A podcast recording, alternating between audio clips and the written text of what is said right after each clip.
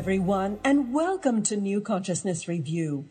I'm Miriam Knight, and our guest today is Dr. Raymond Moody. He's the best-selling author of Life After Life and many other books, and the groundbreaking scholar who coined the term near-death experience.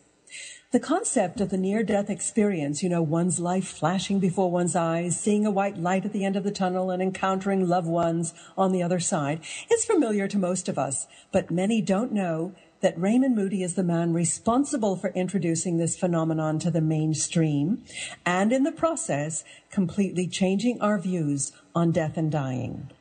Today we get to hear directly from Dr. Moody about his newly published memoir, Paranormal my life in pursuit of the afterlife, and how the thin line between the living and the deceased became his life's work. Welcome, Raymond. I'm so delighted to have you with us. And I am just delighted to be here. This is great. We had a nice conversation beforehand, so uh, earlier. So I am just uh, really uh, so honored, really, and grateful that you would uh, you would talk with me about this.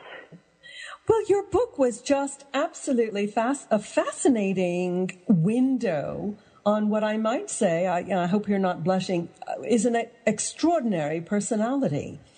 Um, well, yes, I think I am. uh, I would, eccentric is the word that I would apply to myself, and I'm happy with that designation. And I have a little. people are so boring. Uh, I have a little uh, adopted Blackfeet Indian daughter we adopted her at the moment of birth, literally. Uh, and she's following along in my footsteps exactly. She's uh, very, very eccentric and, and delightfully so in her case. Well, why don't we just jump in? Your entire life has been devoted to understanding what comes next. What set you on that path? Well, it, what really set me on that path was that I have essentially no childhood background or emotional uh, context within which to think about this question of life after death. Because uh, my dad was not religious. When I was a kid, we didn't go to church. My dad had been a um, a World War II surgeon and medic and professional military officer, and that generation, you know, they didn't talk, but it gradually dawned on me that he must have been through some horrific things. And one way that played out in our lives were that I just didn't, uh, we didn't go to church and I was not raised a religious person. Instead, I built my first telescope at age seven and, um, still just love astronomy. So I, um, but in, in high school I got interested in philosophy. So, but I went away to the University of Virginia at age 62, uh, intending to be an astronomy uh, person. And uh, in my first philosophy class, the first few days at, at the University of Virginia, I, in reading Plato's Republic was electrifying to me, and um, Plato to this day is, is still my hero. I mean, this is just an amazing, amazing character. And um, the, I was so impressed by that from the very beginning. And the fact that he took this question of life after death seriously and absolutely argued that it's the most important question of human existence. And so I was persuaded by that. And at the end of the Republic, there's this story about a man who was believed dead and in battle. And um, sometime later, when they were getting ready to conduct the funeral, excuse me, he spontaneously revived and sat up and told the story of going into this other world. And um, in which he left his body and he went through some sort of passageway into another dimension, and he saw his life in review.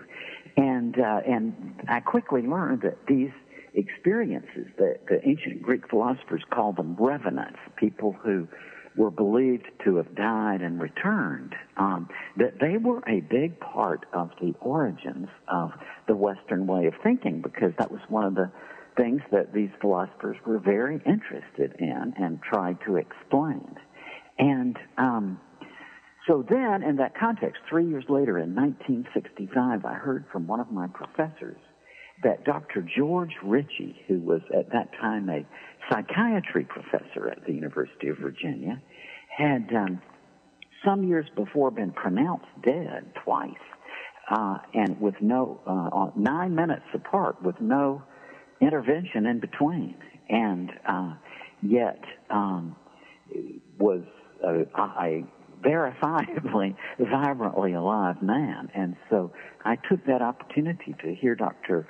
Ritchie talk about his experience in 1965, and it just totally changed my life because of the Platonic aspect of it, the fact that Plato and the ancient Greeks were aware of these things too, and then the fact that right there was this really wonderful man. I mean, even after all these years, I can really say, you know, the finest person I ever knew. And uh, so since that time, I, you know, it just from then on, it's really. Uh, I got my PhD in philosophy at the age of 24, which at that time sounds pretty uh, uh, impressive, I suppose. But to somebody my uh, age of 67, I can look back then and say, "Oh, that poor young man. I mean, you know, was uh, something deeply wrong with somebody who would have a PhD in philosophy by the age of 24, and that was the truth. And uh, and you know, just living especially in, in the 60s. Head. I'm sorry. Especially in the 60s. Well, yes, it was. You know, forget the marijuana and so on, or LSD. I was, uh, I was. Um, you know, thinking about philosophy problems and writing a doctoral dissertation on the um, the meaning of proper names, the topic in philosophy. So yeah, just totally in my head, and um, then went on to be a philosophy professor for three years, and uh, then went back to medical school in 1972, and um, then graduated in January of 76 from medical school. And uh, so by that time I had two doctoral degrees, a PhD in philosophy and an MD degree, uh, plus three years of being a philosophy professor under my belt, and I was 31. And so you're even more now getting the picture that this was a, you know, I mean, just a severely off base kind or out of kilter kind of life. Um, and uh, and and you know, I'm not saying that is a mea culpa. It's really just, I think, an accurate description of. Um, well, you were also you were also struggling with an und- at that time undiagnosed and very debilitating uh, disease called myxedema. Yes, which is profound hypothyroidism. Uh, I was diagnosed with it in 1985, and um, in the um, in the retrospective review of my medical records, they found in 1966 an illness that had been unexplained, which they could tell from the symptoms and all had been autoimmune thyroiditis or Hashimoto's disease, it's called. Mm-hmm. And uh, so it went undetected for almost um, 20 years, and during that time, I, you know, the intellect kept going. It was the emotional side of life. I, um, people with hypothyroidism, and many of them are listening, I'm sure. I mean, this is just such a common thing. And it's a very unusual experience because you, the way I talk about it is, I say, it's almost like if you could imagine being in a um, big vat of gelatin and except the the gelatin is finely granulated with things that feel like almost little grains of sand, and that your whole day is spent sort of literally splashing through this stuff. I mean, it keeps it's um it just is very weary and I was always cold, always tired, but just kept on working, of course, and not you know, there's nothing wrong with me, as the denial mantra goes. And uh, I remember reading about uh, um, hypothyroidism in my second year of medical school, and I read the symptoms, and it said um, people with um, hypothyroidism are always cold and always sleepy. And I thought to myself, wow, that's really must be terrible because I'm always cold and I'm always sleepy, but there's nothing wrong with me. and uh, so it, the disease really does take away your insight too, because uh, yeah. at the height of the myxedema, it, I think it's maybe you know not quite a, a accurate um, analogy, but something like Alzheimer's disease, and it's like a dementia and uh, your cognitive faculties slip. But the nice thing about it is once you start taking the thyroid replacement hormone, then um, you trip right back up. Mm-hmm. Mm-hmm. Well, in, in an ironic way, it was this disease that led you um, to actually experience your first near death experience. Mm-hmm. Well, you know, if you look into the medical textbooks about myxedema, one of the features you see is suicide attempts. Mm-hmm. Because this is, uh, I mean, it's an organic condition, but it makes you very depressed. And again, to, to show, I think, the incredible um, denial, I guess, that was going on in my mind. I used to teach at East Carolina University, and I had this friend who was in the political science um, department uh, called John East, and he and I used to sit around and talk.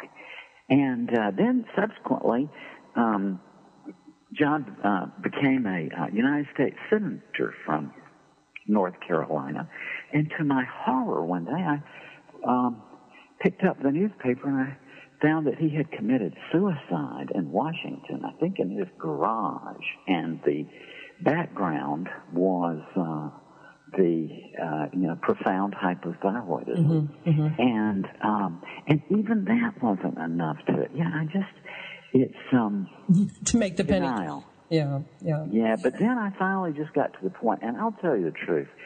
One thing about this memoir that I think is is pretty interesting is that Paul Perry, my uh, the co- co-writer on this, is very modest person and so on, and you know he wouldn't want to say this, but the reality is you know, he, I mean, he's just so humble and modest, but he, uh, in, in reality, um, Paul served partly as my prosthetic memory in this because, uh, and as anybody with this, with this illness will tell you, it, it really just, it just wipes out your ability to pick up new information or remember things when the myxedema is so fierce.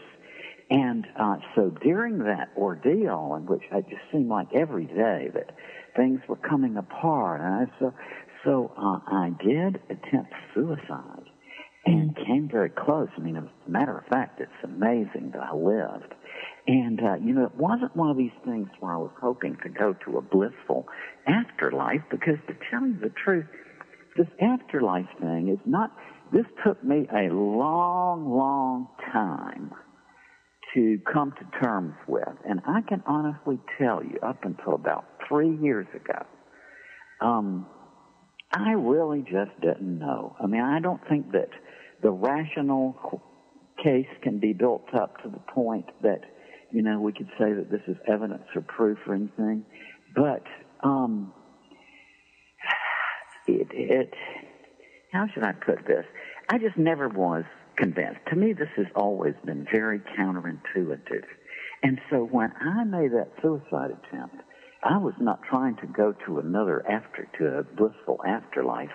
I was trying to get away from this one. And mm-hmm. I still tell people quite truthfully, I am not afraid of death. It's life that scares me. There's plenty of scary stuff in life, but I'm just not afraid of death. But it was an attempt to um, escape, I think. And um, yeah. One of the, the hallmarks, I think, of your work has been this rigorous scientific approach and, and this um, almost religious skepticism. Mm-hmm. Um, which is one of the reasons that it has been accepted by the mainstream because you don't come from a kind of an airy fairy uh, space um, you you simply collected at a, at a very early age um, stories uh, uh, that people have recounted of their own experiences, and and you can take it or leave it. And what's interesting in what you say is that basically you have left it on on a kind of a side shelf in your consciousness still observing it, still being skeptical until very recently. Oh, yes, yes, absolutely, because it's a very foolish thing to do to venture into the biggest question of existence with, you know, trying to make it true or to try to arrange your mental equipment so that it turns out to a desired answer or so. Uh, I want to know what is. And um, so I was a professor of logic. It was logic and philosophy of language were my areas in uh, philosophy, and ancient Greek philosophy my period. And uh, logic to me is just logic is a spiritual discipline. It really is.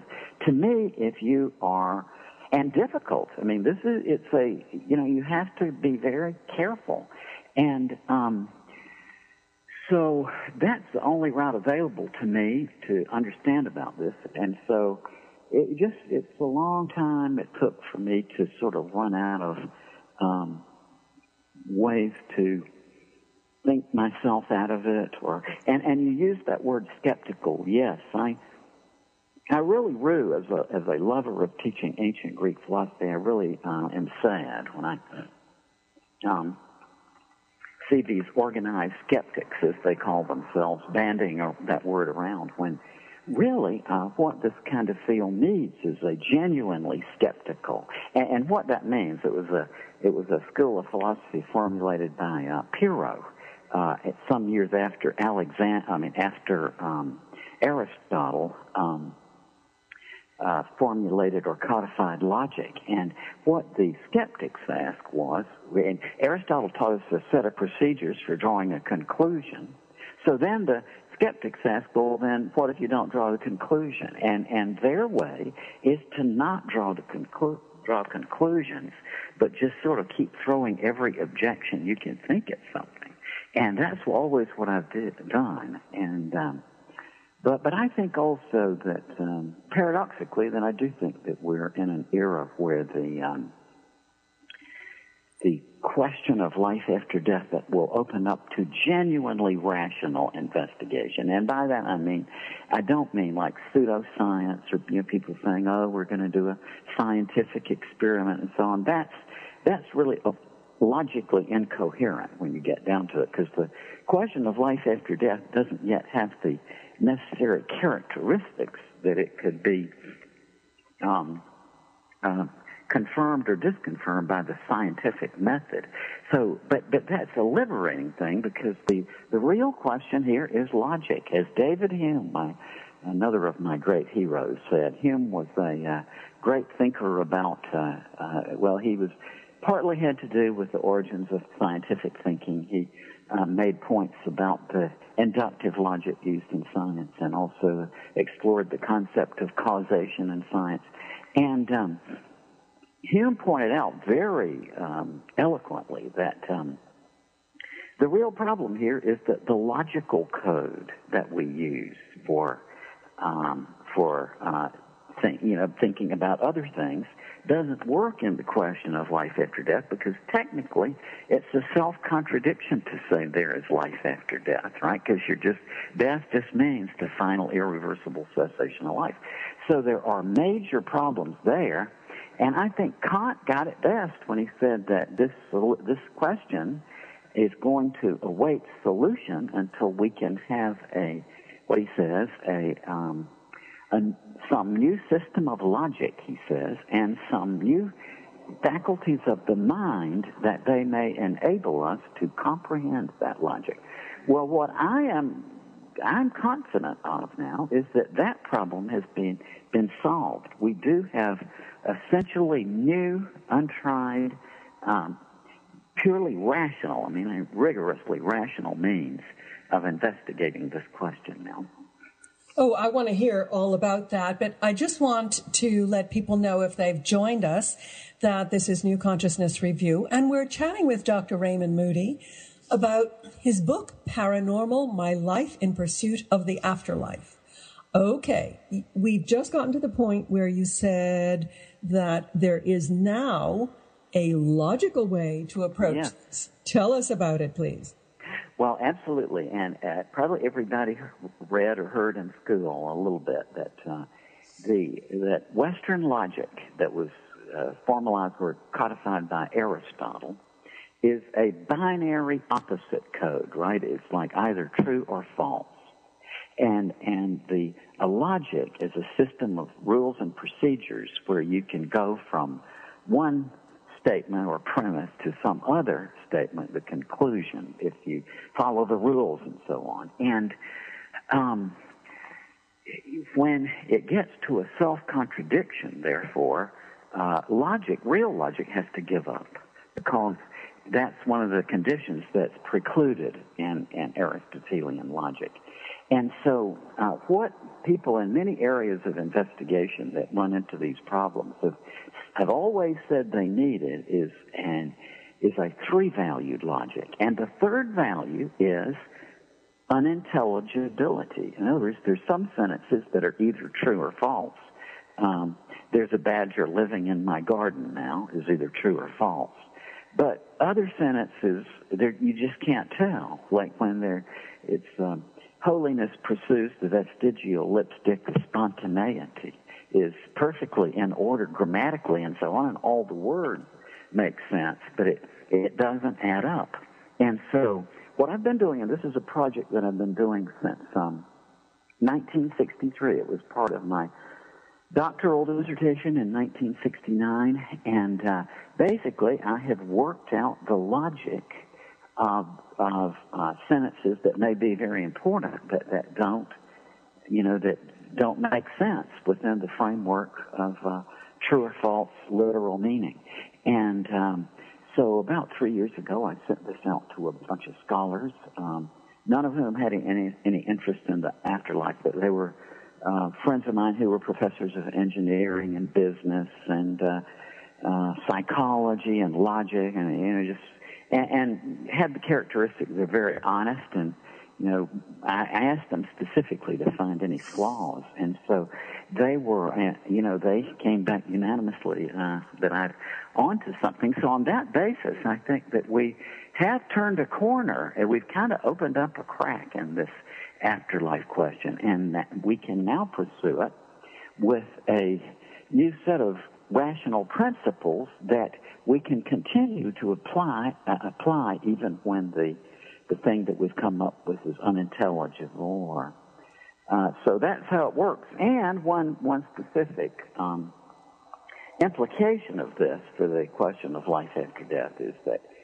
if you um, if you prepare people and in, in advance, in other words, you just teach them this new system of logic. It's not anything related to life after death. The purpose of you of learning this logic is to just to give you a new set of critical thinking skills and so on, and to open up a, a mental power that we kind of didn't know we had. And um, Whoa, whoa. You're, you're, you're, if you're losing me, you're possibly losing some of my listeners. Um, you're, you're saying that this third state, not neither positive nor negative, but unintelligible, um, is the key to understand. To, is it to understanding or to suspending disbelief? I think it is really the key to understanding because um, if you think about the situation, if you, it, it turns out, I would, it, this would take a long time and boring argument to to establish, but it turns out that if someone has this logic in their mind prior to having a near-death experience, then when you know by chance subsequently they do have a near-death experience, then it turns out that they that they uh, don't have the same kind of trouble that people do with what is called the ineffability problem in near death experiences. And that is that no matter how articulate they may be, and I hear this from people all over the world, however well educated, they say in one way or another, I just can't describe it to you, that it's beyond words. So what this is, is a, a sort of way of getting around that, and it's uh, a work of mine that's in progress now.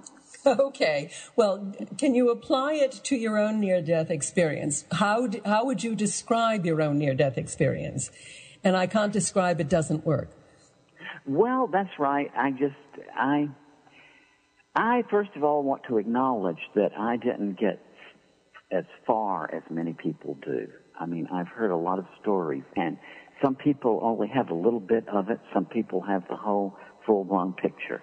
I didn't get very far. What I say is that I got, I didn't really get in, but I got to the city limit sign. I could see the city limit sign in effect.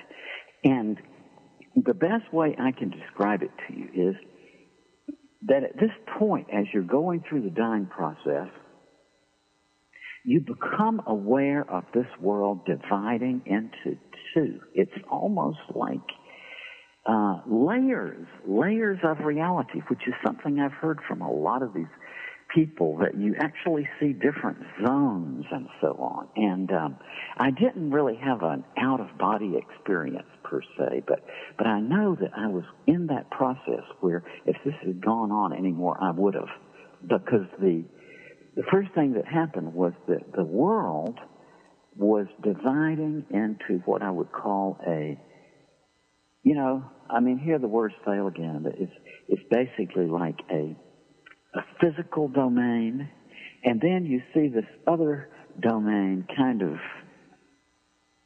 connected with it, but not of it.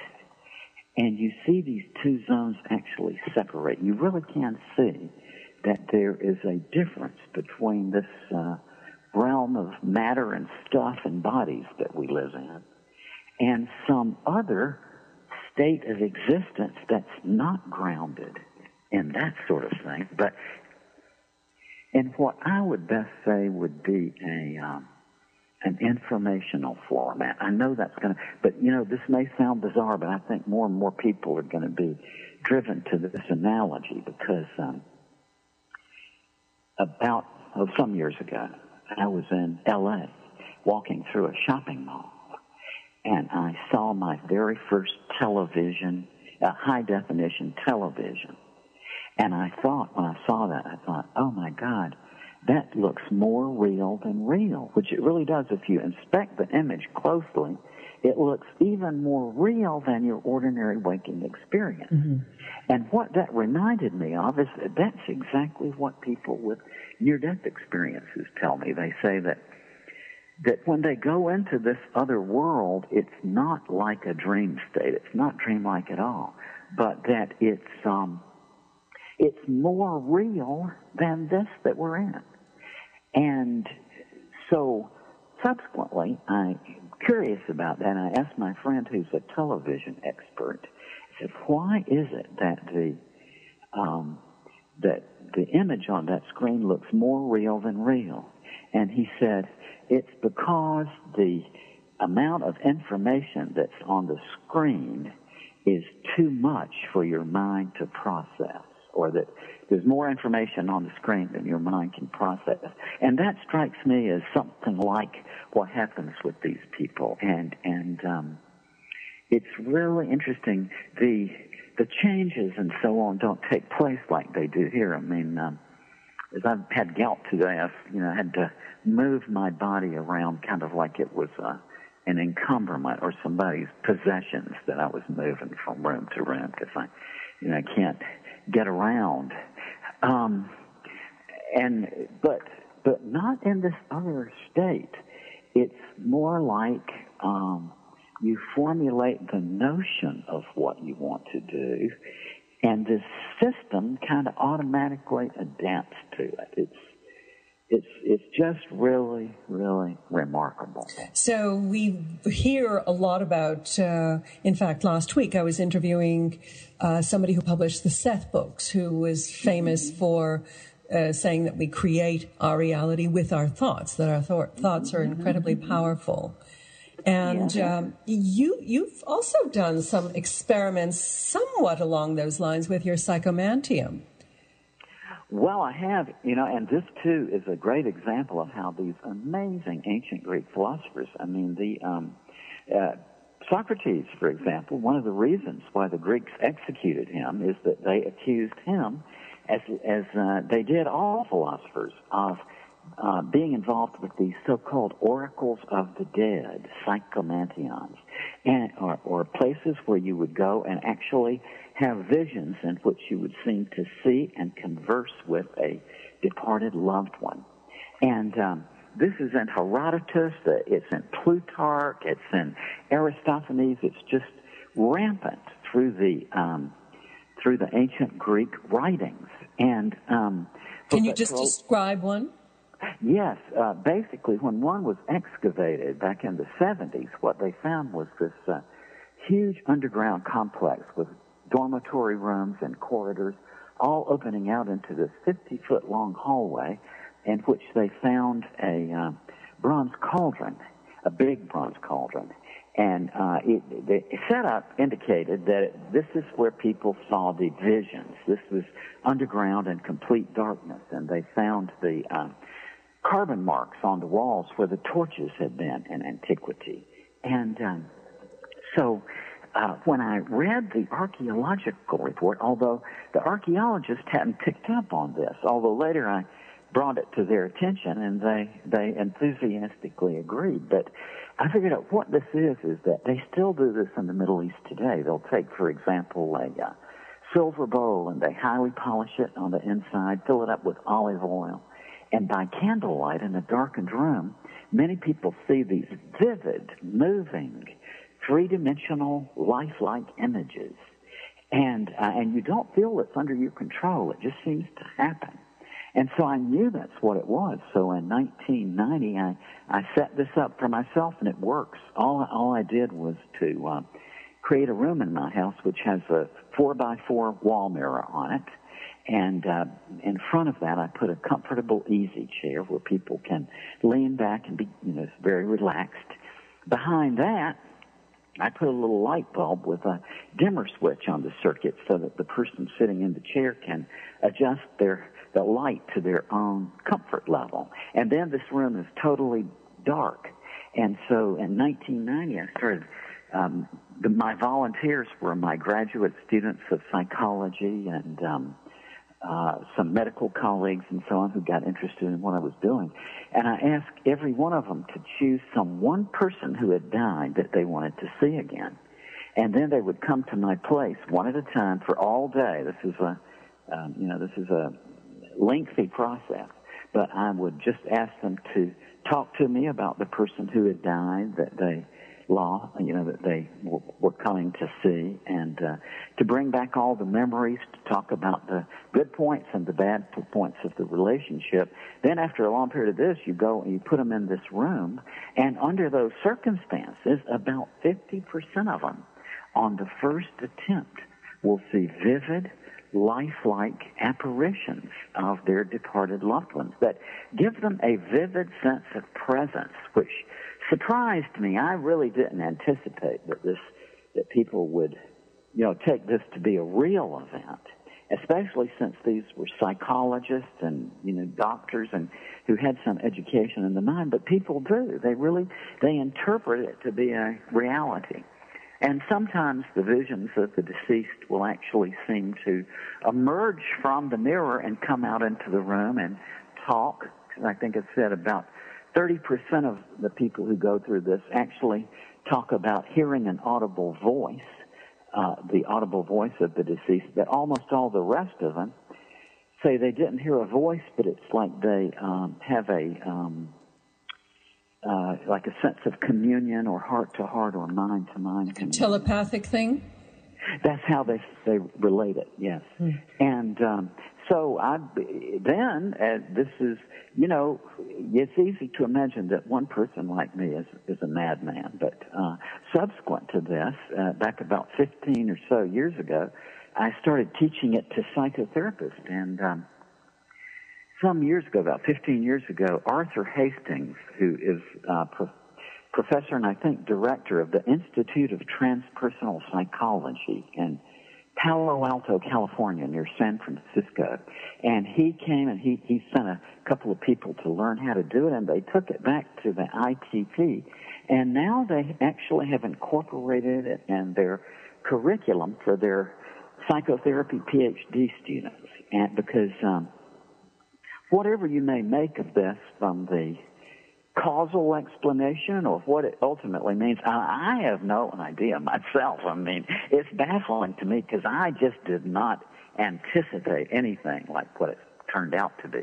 But um, that aside, we just, you know, maybe not able to say what it means, but that nonetheless, it, it seems to be very helpful to people who are go, going through a grieving process. So that's why uh, Dr. Hastings and the people at ITP, I think, have um, done a lot of this and actually published papers on their findings too, which are pretty much identical to mine because I mean this is this is not anything to do with Raymond Moody. This is this is um, to do with human nature. People have uh, always done this. The archaeological evidence for this sort of thing goes back 10,000 years to 10, a. Uh, wow. Yeah, yeah. And you did say that there were like uh, these apartments where people kind of remained underground in preparation for going yes. to this. Oh, yes. This was, you know, this would not be a good place in antiquity to take a busload of tourists you know, who's wanting to get onto the gift shop because this it was supposed to be an ordeal. They they located it at very remote places where you would have to, you know, have to make a pilgrimage and a real commitment to It's like there. the Native American Vision Quest, isn't it? Oh yes, yes, yes, yes. And uh, matter of fact, uh, that's right. An archaeologist told me that very thing. He thinks the Anasazi, for example, um, did this and uh, and and it's in South America, all over the world. And you know, it's incredible to me that it's a fact. I mean, it's a psychological reality that many many people are always just saying, "Oh, if I only had five more minutes," you know. That number two, literally since before the ancient Greeks, there's been a Western tradition of doing this mm-hmm. take people through a procedure, which all the you mean five more minutes with the with the person who's paused? Yes, uh-huh. and that that nonetheless this has made, remained underground for so long. And it's a very powerful way of resolving uh, issues that are bottled up in grief, and I think that's how you've been using it, haven't you? Yes, yes, absolutely, and um, it's. Um, as I said, my motivation was to understand um, the earliest events of ancient Greek philosophy, mm-hmm. which it really helped to do. And uh, then I found, as I'm sure the Greeks realized, that it's it's um, it does help people to have this availability. So so they would take these uh, pilgrimages up to this place, and then they would have to live underground, complete darkness for 29 days before they went into the central apparition hallway. And so I suspect that under that kind of circumstance, everybody would have, you know, a visitation because uh, in that much preparation, and I'm sure they knew how to do it after a continuous tradition of over a millennium where they did this. Uh, well, if you've just joined us, we're speaking with Dr. Raymond Moody about his book, Paranormal My Life in Pursuit of the Afterlife. Um, you you've also referred to these um, events as facilitated apparitions. Yeah. Uh, is there any overlap between one of these and a near death experience?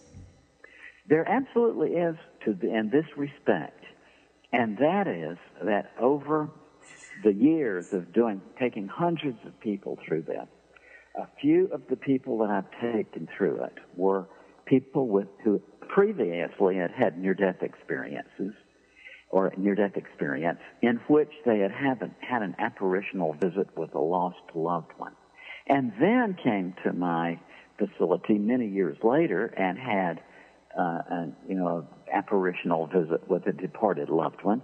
And when I asked them to comment on whether it was the same or different, they said it's the same. Mm-hmm. Yeah, so in that sense, I think that it's probably, uh, at least it's, it's connected, I think, to, to the near-death experience. Now, uh, I, have heard about this this book, Heaven is for Real, by Todd Burpo, mm-hmm. and it's almost become a craze. So, why yeah. do some people have explicitly Christian experiences of the afterlife, like meeting Jesus with angels and wings, while others have more general encounters, more kind of. Uh, well, I tell you the truth, I don't know about that work you're talking about, so I won't make a comment about that. But let me make a more general statement about what you just asked.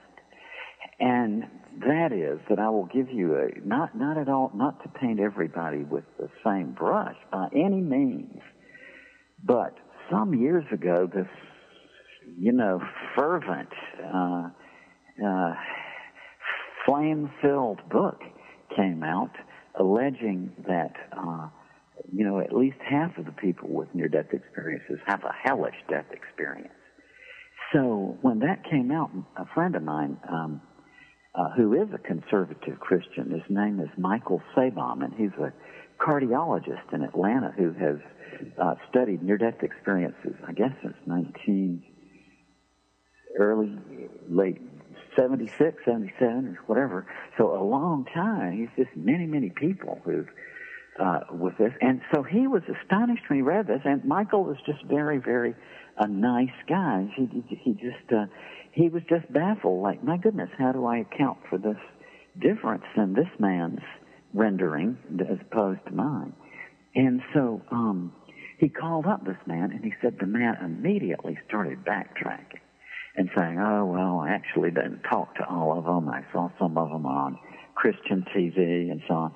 And then, uh, subsequently, another book came out from this same guy. And then the same stories were all changed around.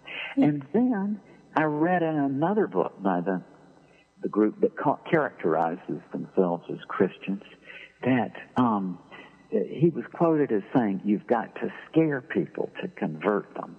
So, my point is here not not not to point you know paint everybody with a broad brush, but you know we both know about the editorial process and all that goes into that. I mean, you just I I don't take I wouldn't take something like that seriously just because I read it in a book. Sure. I would actually want to talk with the people how has the field how has the field of near death research changed?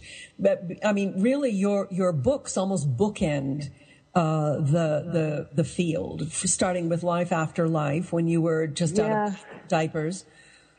Well, I think one regrettable thing that happened is that this kind of experience has been sort of um, taken up by the pseudoscience, what I regard as pseudoscience of parapsychology. And uh, I just think that's incredibly naive that um, it's really the question of life after death is the most important question of existence and all and so therefore not yet a scientific question. And so i that to me is something that is regrettable uh, that has happened. In terms of things that have happened that are positive i think this really has to do with the liberation of people who have such experiences because when I used to do this back in the 60s and so on, it was, people were just very, very, you know, they were timid about talking about this because they didn't want to be judged and so on. But now we're out of that because, um, uh, you know, there have been so many studies as to establish very clearly that whatever this means, it's something that happens to a significant proportion of people who, for example, are resuscitated from cardiac arrest. So it has a profound clinical significance and also, I think, a spiritual significance. And so, um, that I think is the good thing that has come out, that it's, people are more open to probe and explore now on this rather than just, uh, to exclude it from, uh, rational analysis. Well, you say people are more open. uh, yeah. to, to, to share their experiences. And in fact, uh, I've had a number of interviews with people who have had NDEs, and I have one next week with an amazing um, report, uh, Anita Moorjani. I don't know if you've heard of her, but her, yes, I have. I have. Mm-hmm. Her book was incredible. I heard from her just. I heard of her just uh, thirty minutes before you called. Uh huh. You must read her book. It's called Dying to Be Me, and definitely listen in next week. Anyway, um, the the, the the place that you seem to be coming from is trying to um, make scientifically irrefutable the reality of near death experiences. And at some stage, there is this kind of leap of faith or oh, yeah. experience that has to happen. If yeah. so many people are reporting such similar things, uh, you know, there there must be something there. It reminds me of what Larry Dossey said: "Something unknown is doing we don't know what." Yes, exactly. And I do think, I mean, this is what I'm all about is trying to find out what is the reality on this. And I'm still open to that, although I have reached the point where I just don't have any other way out of it but to say, my God, there is life after death.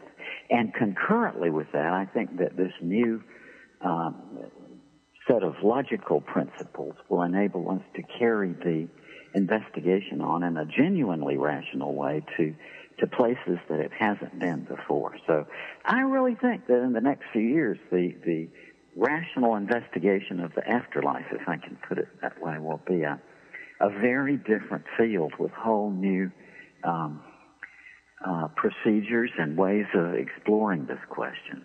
Mm-hmm. So, where do people find out more about you? Well, that thing on America's Most Wanted, that was just so I would say maybe my website, www.lifeafterlife.com. Lifeafterlife.com. Excellent. Yes.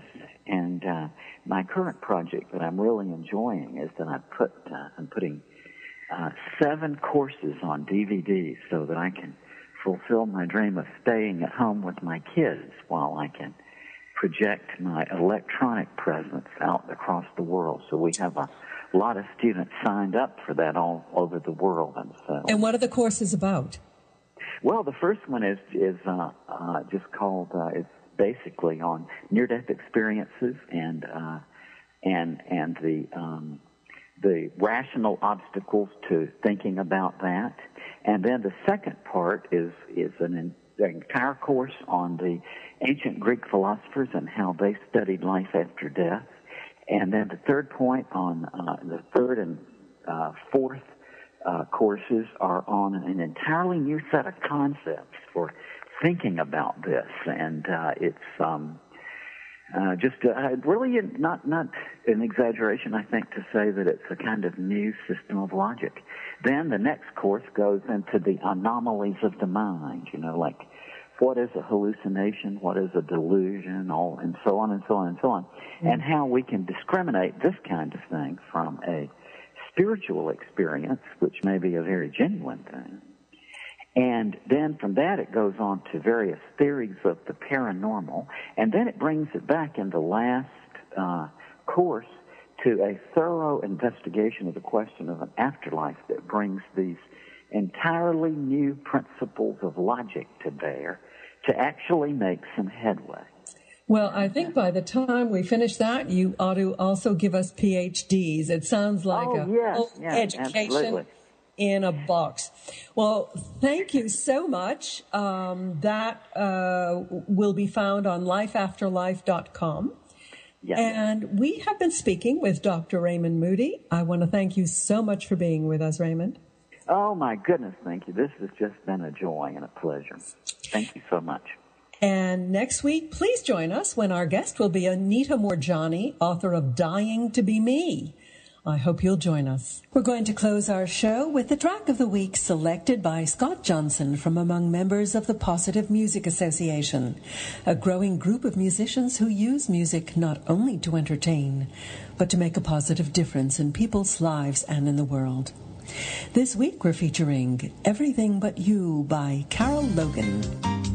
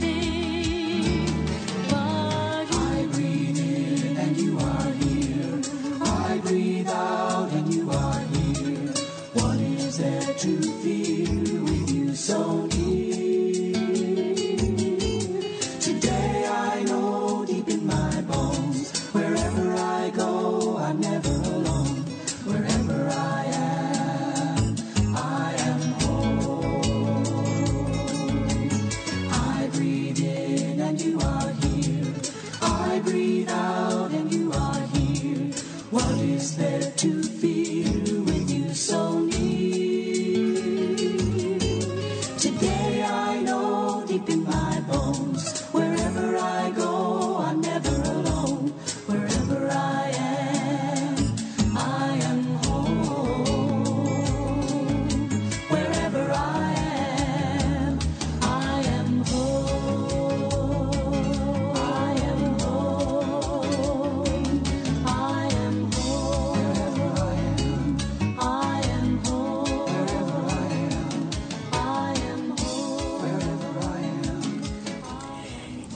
Everything But You by Carol Logen. Carol was a Broadway singer and now she's an interfaith minister and the music director for Sacred Center New York. You can check out Carol's page on CD Baby. Her name is spelled L O G E N. For more great music or to join the PMA, go to positivemusicassociation.com.